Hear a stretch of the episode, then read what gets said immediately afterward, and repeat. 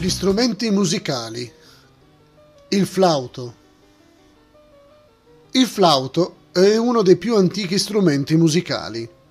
Comunque, la parola flauto è solo un modo di semplificare uno strumento musicale di cui non conosciamo davvero molto dal punto di vista storico. Uno dei più antichi termini con cui si identifica il flauto moderno è la parola ebraica Halil, questa parola è... ha una certa assonanza con il suo equivalente greco, aulos.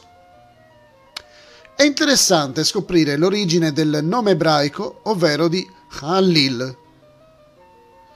Si ritiene che il significato originale fosse forare, perforare, riferendosi quindi al processo che serviva per costruire un flauto semplice forare il centro di un pezzo di canna, di osso o di avorio e poi perforare a intervalli precisi.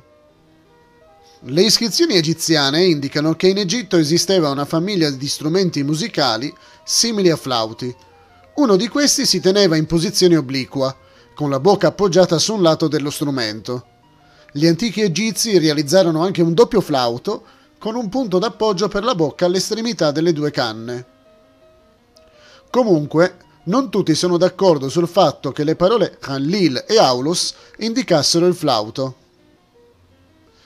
Infatti, alcuni dicono che si trattasse di uno strumento simile all'oboe oppure al clarinetto. Tuttavia, la parola greca aulos sembra che fosse usata anche per indicare due tipi di strumenti, quelli che utilizzavano un'ancia nel bocchino e semplici pipe simili a flauti. L'ebraico Hanlil forse era usato come termine generico per indicare tutti i legni. Infatti, solo nell'ebraico moderno questa parola è applicata al flauto. La tradizione ebraica afferma che Halil indicava il flauto. Il flauto era uno degli strumenti musicali più popolari ed era suonato in occasioni gioiose come banchetti e matrimoni.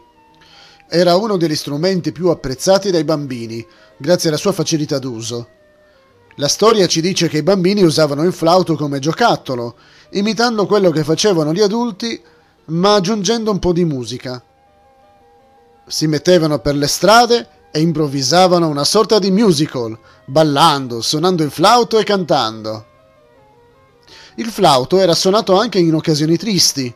Infatti, anticamente esisteva la professione dei suonatori di flauto specializzati nei lutti. Quei flautisti accompagnavano i funerali eseguendo melodie malinconiche.